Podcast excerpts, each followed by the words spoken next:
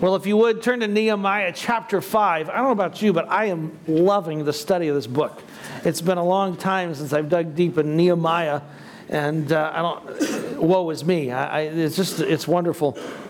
Just a reminder as you're turning uh, that coming this uh, 22nd is when we're having Dr. Tom Mach, who's the academic vice president of Cedarville University, address politics and Christianity. Can't think of a more relevant topic in this time frame. Uh, and so, it, again, it's not a pro Democrat, it's not a pro Republican Party uh, an event. It's rather simply what does Scripture say about the role of a Christian in politics? So, uh, Tom has given a lot of thought to this, and I assure you, you will not be disappointed. Uh, I'll give you your money back. Of course, it doesn't cost, but uh, uh I, I, can't give your time back, but it, it's worth coming to. I'm sorry, March 20. Thank you. Yeah, I misspoke on a, a, date last week, and I'll correct that as well. So thank you. I'm going to blame it on antibiotics, but I think it's turning 50, but we won't go there.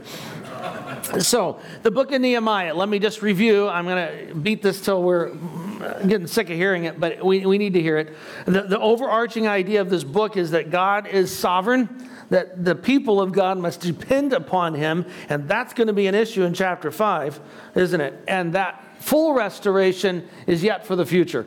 Uh, and that kind of looms in this book.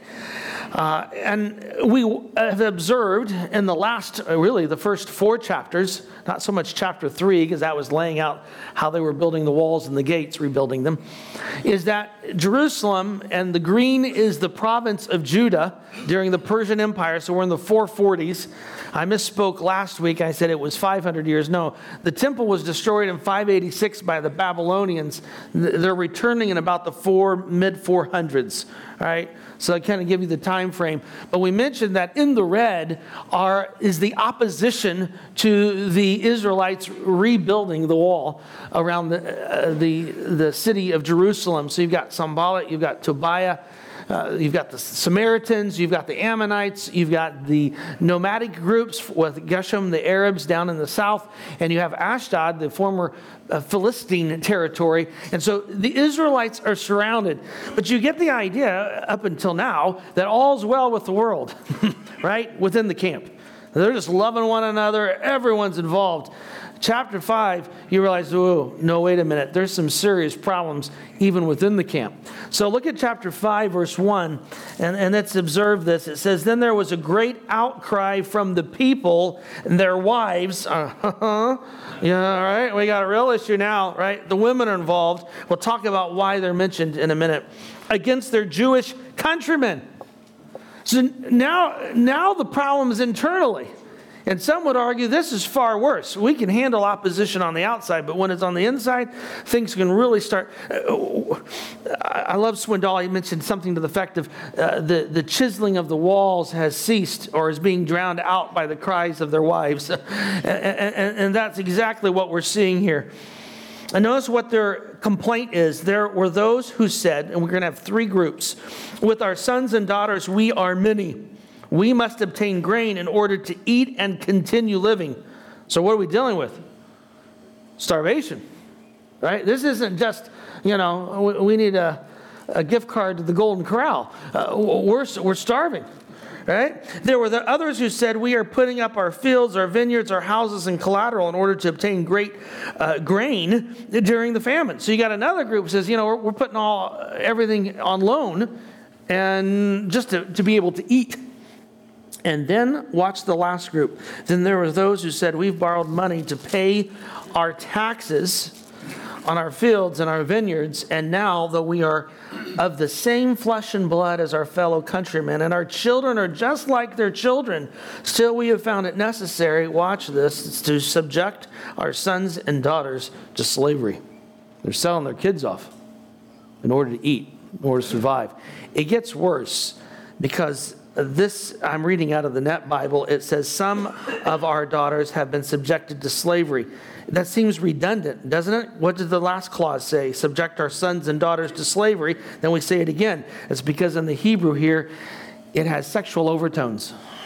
They're even selling their daughters into prostitution. Most likely is what we are. Things are not good in the camp. That's how bad it is. And while we are without power to help, since our fields, our vineyards now belong to other people. Notice Nehemiah's response. It is the first time that he responds with this, uh, has this type of response. Says, I was very angry. And I heard their outcry and their complaints. I considered these things carefully and then registered, it's a legal term, a complaint with the wealthy and the officials. I said to them, Each of one of you is seizing the collateral from your own countrymen. Because of them, I called for a great assembly. I said to them, to the extent possible, we have brought back our fellow Jews who had been sold to the Gentiles. But now you yourselves want to sell your own countrymen so that you can then buy them back. And they were utterly silent and could not have, they didn't have anything to say, right? Guilty as charged, right? Then I said, the thing that you are doing is wrong. Should you not conduct yourselves in the fear of God as not to come under the reproach of the Gentiles? I mean, that's the issue back in chapter 4, verse 4. He says, We are being, rep- your name and we are being reproached by the, the, the, the accusations leveled by the enemies around us. And now he's saying, You're giving them validity to their claim by how you're acting. He said, but watch verse 10. Watch the pronoun. Even I and my relatives and my associates are lending them money and grain. What's he saying? I'm just as guilty to one level. Uh, I don't think full knowing what they're doing, but he said, I too have been loaning, which tells us what about Nehemiah's pocketbook? He's wealthy, he's influential. Uh, Nehemiah belongs to a a, probably a very prestigious family. We know that because earlier, remember, it was his brother that came and gave him the report about. So we know there's this delegation, at least he's a foreign ambassador or some type of delegate.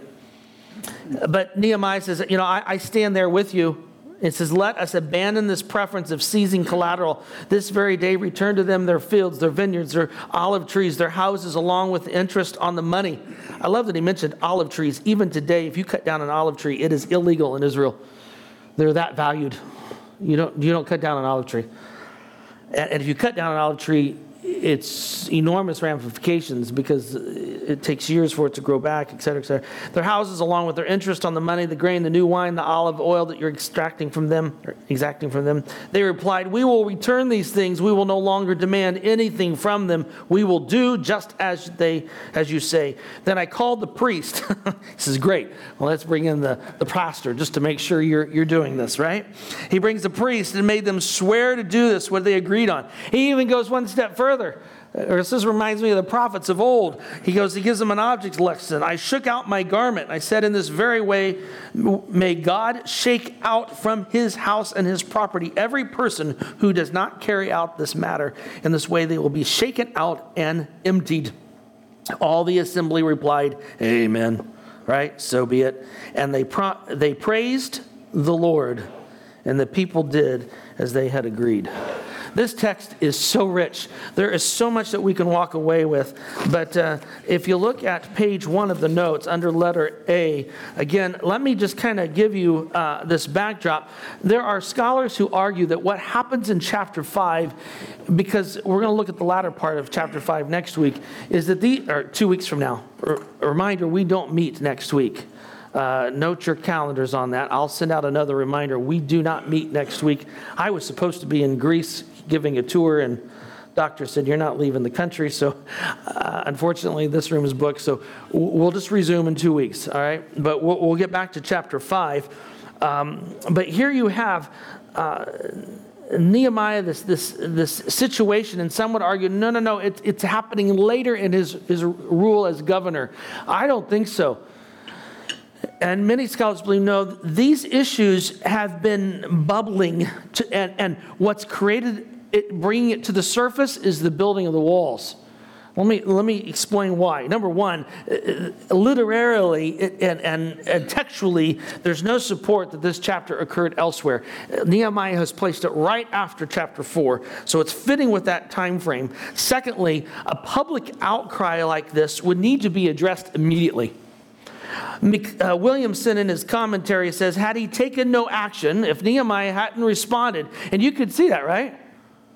Oh, you know, I, I, am with the wealthy. I, I, know the officials. Let them be. They're just a, you know, it's a group of women complaining once again, right? You know, they don't like that we're coloring the walls blue rather than red.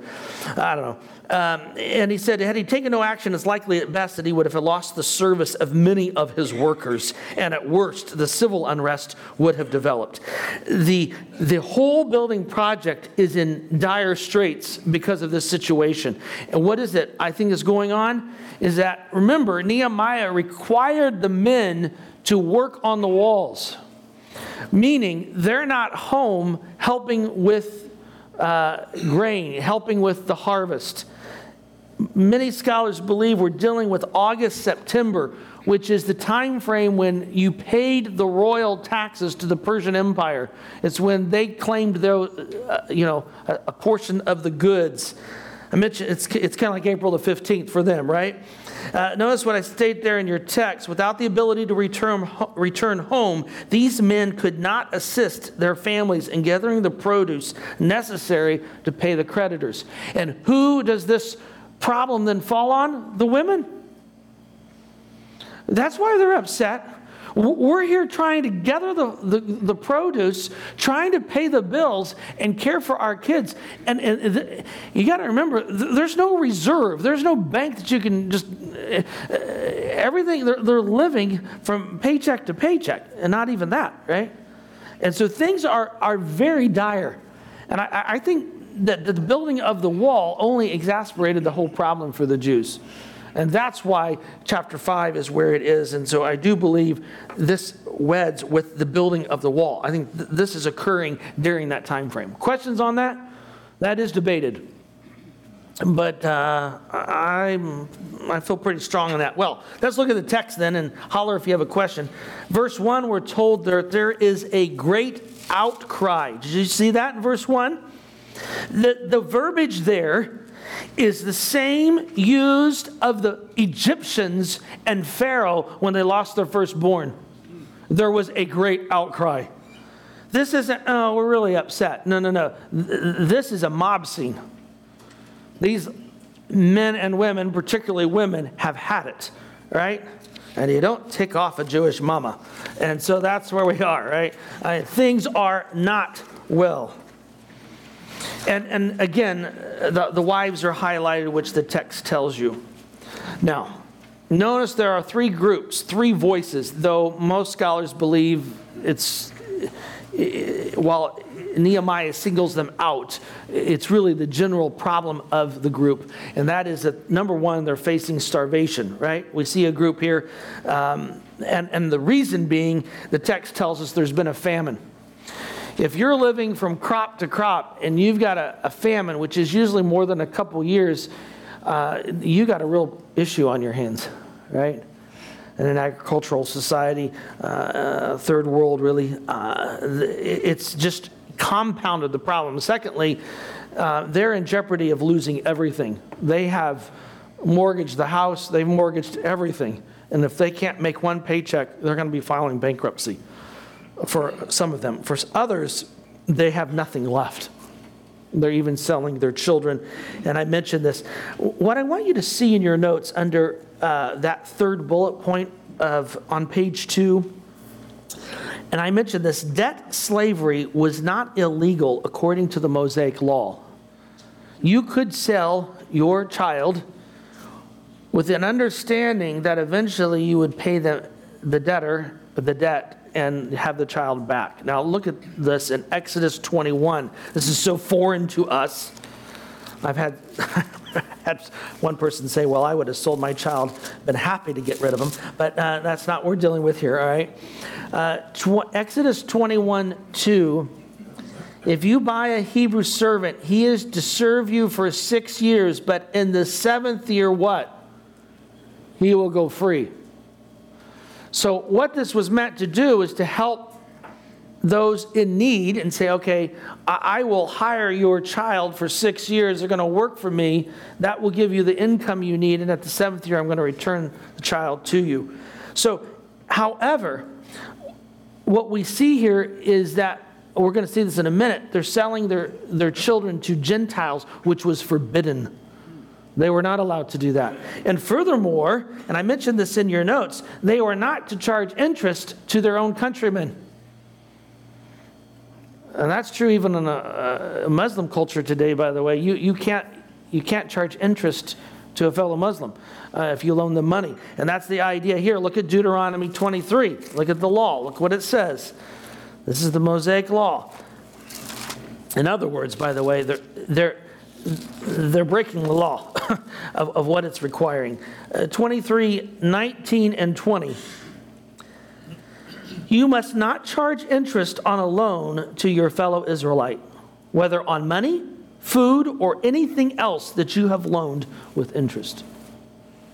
But the Gentiles, it was okay to charge interest? Yeah, they got a few more shekels, we can do that, but not to your fellow Jew. Um, it, it, why? I mentioned this, uh, I quote uh, McConville, and I think he's right. It's there in your notes. He says, Rights were not to be insisted on to the extent of exploitation or the causing of intolerable poverty. In short, watch what he states all actions in the area of economic relations were to be governed by love. It is how the people of God care for one another. The law was to meant to provide unity and care. Uh, our law is under the love of Christ, right? And you look at the book of Acts. Uh, there's a common bond. There's the sharing, etc. That's the the attitude behind the law was to care for uh, God's people, and and and we were to be a participant in that. And so, what you see here is abuse of the Mosaic law. They, they've not only broken the law, they, they've abused the, the whole spirit of the law, right? Uh, by enslaving their kids, and, and uh, sexually would have been forbidden altogether, which the text seems to allude to, but selling their children to Gentiles was forbidden, and then to charge interest, to, especially to the point where uh, they're taking everything these people have. Yeah. yeah. Not, not as I understand among the Orthodox, where's John Lieberman? And my understanding among the Orthodox, is John here today? No. My understanding among the Orthodox is no. They do not charge interest among their own family, uh, own body. Yeah. Is this similar to being a, uh, two questions, bond, a bond servant, is that? Yeah, that, that's kind of that idea. Yeah, yeah. And also, would uh, Laban and Joseph, uh, Jacob rather, be a part of that as far as? When Joseph was sold into slavery? No, when, uh, when he got Rebecca, when he had to work 14 years for his wife. Uh, that's a, d- a different, we'll, we'll, we could talk on that. in- The seven-year increment, Yeah, there, there is that idea of what he's doing is buying, yeah, his, That he paying put off himself- debt so he put can, himself in the for the dowry purposes, A yeah. huge portion of the settlement of this country in the 16th, 17th century was bond slave, Yeah. bond servants. Yeah, bond servants, Europe. Yeah, Europe was very common, right? Uh, So, anyway, let's go back to the text and let's look at this. Uh, And I- as I, I mentioned in your notes, I mean, when Nehemiah heard about the condition of the walls, what did he do? Prayed. When he heard the accusations from Sanballat and all the other opposers outside, what did he do? But what does he do here? What's the text tell us? He's angry. Right? Verse 6, he's angry. In fact, the, the question I have in your notes is why do you think Nehemiah didn't go to prayer? At least the text doesn't mention him going to prayer. Nor does he have the wealthy or the officials pray about it. Well, let's pray about what we need to do here. Why don't they? Why doesn't Nehemiah? Why don't the wealthy? Yeah. they already have God's word, right? Uh, you know, it's like it's counseling you guys. Well, I'm really praying about, you know, whether I, I should um, stop the affair I'm having. Why are you praying about it? Scripture's very clear, right? Uh, and that's an extreme, but you get the idea, right? You know, sometimes stop praying. The Lord's made it very obvious. I think he's, you idiot. Why are you coming to me? I already told you, right? Uh, that's the idea. Uh, Nehemiah doesn't need to pray about this. He knows it's wrong. He knows the law, and he knows they know the law. I mean, look at their response in verse 8. They were utterly silent. They don't have anything to say. They've been caught dead in their tracks. Uh, you, you, know? Uh, we know where we stand. The, the, Hebrew is very interesting because it says, when I heard all this in verse 7, I had um, these complaints. I consider these things carefully. It literally had to restrain himself. There is a time for anger. And later, Paul will state in Ephesians that we're to be angry and sin not. We're not to let the sun go down on our wrath. In other words, there is a place for righteous anger. And, and some would argue this is righteous anger, but that Hebrew term seems to indicate uh, he's wanting to lacerate them. he's wanting to, to bury them in the foundation of the one wall, right? Uh, I still think there might be a few buried in that cement down below uh, the, the water gate. Who knows? I don't know. Um, but you get the idea. Uh, things are, are not well. And so notice what he levels against them. He levels the following accusations. They're seeing the collateral, seizing the collateral from their, uh, their own people, but to a level they're serving as evil pawnbrokers. You know, the interest rate you're charging is astronomical. Now, there is an indication here, some have argued that they were only charging them 12%, but nonetheless, it, it's, it's overbearing. Uh, they're in a crisis. There's a famine. The, the, the men have been called to, to build the wall so they can't be in the farm, in the fields. And so there's, there's a major issue here. Secondly, he says, you're selling your own people into slavery. And uh, the text is clear here. He, he said, you, you, we purchased Jewish slaves from the Gentiles in order to rescue them, and you turn around and go and, and, and them right back to them. Slavery should be to the Gentiles an abomination. Why? What happened back in Egypt?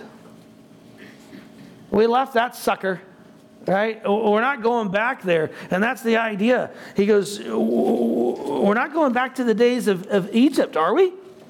And the worst accusation that he levels is that they are not living in fear of God.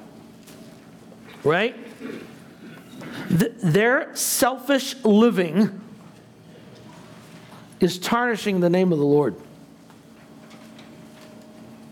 it's bad enough that Sanballat's words are bringing reproach to God, but your actions are not only validating Sanballat in one way, but because you too are bringing reproach to the Lord. Uh, Gene Getz makes this statement in his book on the, it's a study book on, on Nehemiah. It is superb. It's even in your notes. But he says, while they were praying to God for help and assistance in rebuilding the wall, I mean, chapter three or four, we had a prayer service, right? Lord, and he says, which God was granting freely and without interest. I love that, right? They were ignoring his commands. It's easy for us to sit here in 2020 and, and say, oh, you awful Israelites. But uh, careful, you know. Uh, we call to the Lord for his assistance, his blessings, etc. And yet over here we've got this sin that we just keep kicking around and enjoying on the side. You can't have your cake and eat it too. That's why First John says in 3 6, a believer doesn't sin. Uh, the NIV says he doesn't go on sinning. Uh uh-uh, uh, it's not habitual. Sin is so foreign, to, it should be so foreign to the believer. Now, John isn't saying that you've meet perfection this side of eternity, because he says earlier in chapter 1 if we confess our sin, he's faithful and just to forgive. But sin should be so foreign to us, right? I look at Paul. The, the, the, the, longer he serves the Lord, the Apostle Paul, and the, the closer he grows in, in, in his knowledge of God, the greater his understanding that he is one sick puppy. Right? Some of the most humble men I know have a really healthy view of God and a really healthy view of themselves. they go hand in hand. And, and, the sad part is the Israelites are doing what often I, you know, I can even be guilty of. I, I confess. You know, you're praying to the Lord for X, Y, and Z, and yet uh, you got problems over here you need to be dealing with. And uh, it's, I love what Getz states. Uh, well, it's too convicting. Let's move along, right? Well, we, we have here that uh, Kidner states this Nehemiah sees now the depth of poverty that is called for the gifts. I mean, he states in verse 10, you know, I'm, I'm even guilty of giving these loans, though he does disassociate with them a little bit here. I, I don't think he's done it to a level of abuse, but he's also realized. I've only compounded the problem. I've contributed to what's happening here. And he says, except uh, indirectly by the use of I. And so in verse 11, what does he, rec- what's he want them to do? Scholars debate here. Some argue that they eliminate the debt and return everything they put on loan. Others argue not only do you return everything that was on loan, but any money you made off of their monies goes back to them as well. Reminds you a little bit of a little wee little man, right? Who said, I will pay back not only what I took, but he, was it fourfold? Seven? Is it seven? Seven times? Because four is the well, seven times. I'll return it. Why? Because he's the money that I made off of it. I'm also going to give back to them. So you, you have this idea, right? He said, no, no, no. Uh, this is what I want you to do. And again, it was done. He sealed the deal in front of the priest. I love how he moved quickly.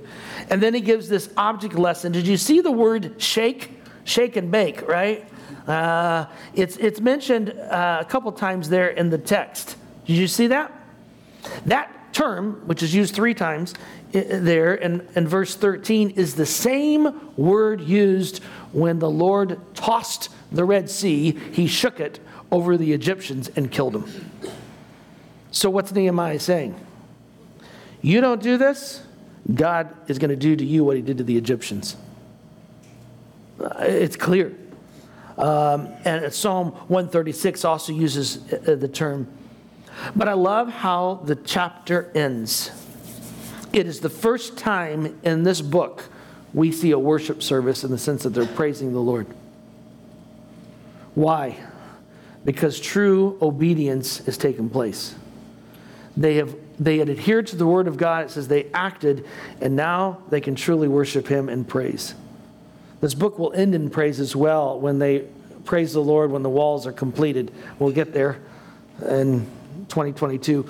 No, but we will get there. Uh, but the idea is that they can break out in true worship because of what God has done.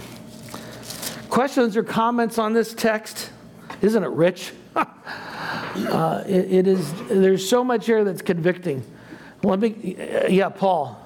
Question for you, David. Was the year of Jubilee in play at this time? And is there any relationship to? Well, the year of Jubilee was, if you know your Jewish history, know the Old Testament, that was a time frame when the debts were released, the ground was not to be plowed.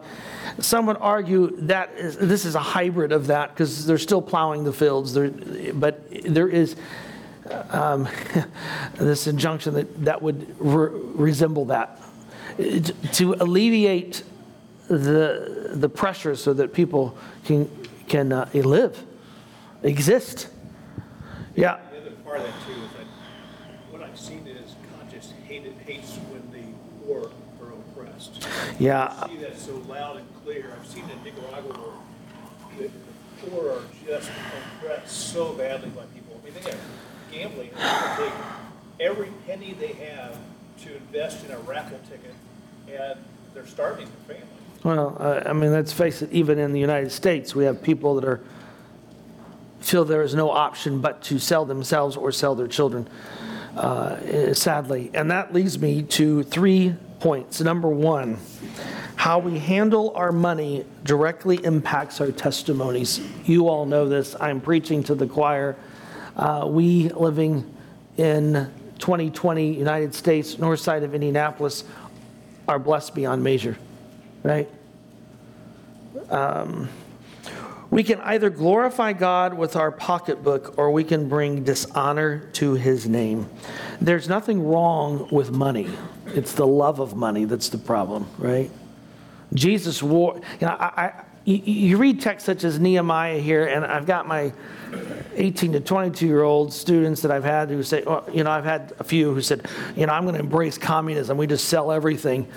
Um, no, that's not what Scripture's teaching either. Uh, we're in a different political system. Uh, careful. Jesus wore a seamless robe. That was like driving around in a Bentley, and he did not sell it for, to give to the poor. so there's a balance here, isn't there, in all of this?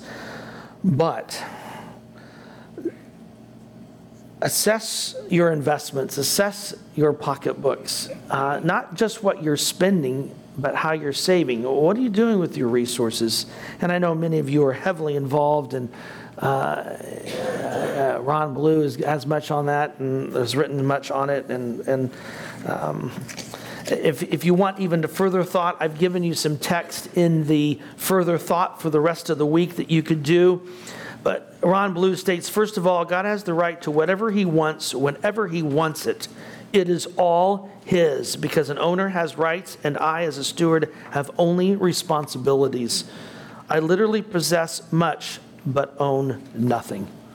And that's a good mantra, isn't it? And so, challenge you if this is an area that, that you want to explore further, there's some text there. Or you may want to pick up Ron Blue's book, which is excellent. Let me give you a second here is honesty in leadership, and many of you are involved in leadership, thwarts Satan's plans. I mean, Satan loves secrecy, doesn't he? On all fronts. uh, and, and so being full of integrity, being vulnerable, being transparent as a leader, and being honest will thwart Satan's plans. It will honor the Lord and it will bless others, right? Uh, Nehemiah shows this. Look at Proverbs 11:3. Just turn to this little gem. This is this is a great little nugget nestled in this pearl of wisdom, these pearls of wisdom. Uh, Proverbs 11:3